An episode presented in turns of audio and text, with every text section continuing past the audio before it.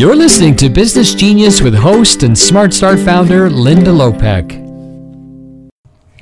This is Smart Start coach Linda Lopeke, and you are listening to Business Genius, episode 109 How to Build Authority When You Have No Testimonials for Your Work.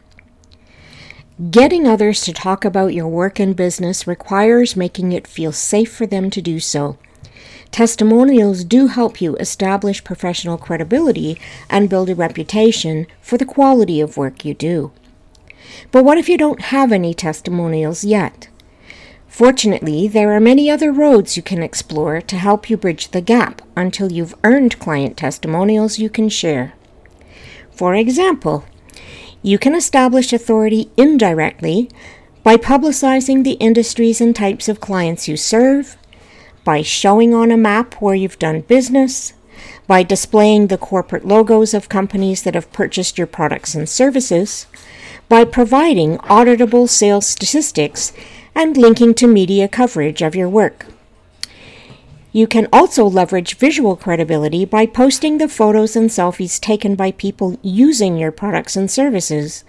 For example, Many authors post photos showing their customers reading and raving about their latest book. Are you offering any mini makeovers to potential clients as a lead generating tactic? Make sure you have a prior agreement in place giving you permission to feature this work as a before and after case study before sharing it publicly in your marketing. You can also direct people to your recommendations and referrals published on LinkedIn. These can serve as jumping off points for you when you are in startup mode. Two more methods you can consider include distributing free review copies of your books and programs and offering lower priced purchase points to those who help you by beta testing or pilot testing your new products and services. These can work well for obtaining feedback and user testimonials in the early stages of product development. But of course, you must be prepared for both positive and negative assessments and comments. While you are doing these things to establish your authority, make sure you have a plan and a permissions based process in place for building your collection of client or customer testimonials. And it goes without saying, you'll be doing great work, worthy of praising in print. Am I right?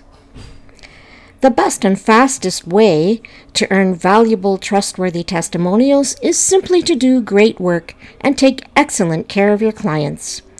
People like sharing their good decisions with others, but you need to ask for their help and make it as easy as possible for them to do so. Until next time, then, this is Smart Start coach Linda Lopeke here to help you grow your business genius and love your work, whatever it may be. Find more ways to unleash your business genius at smartstartcoach.com.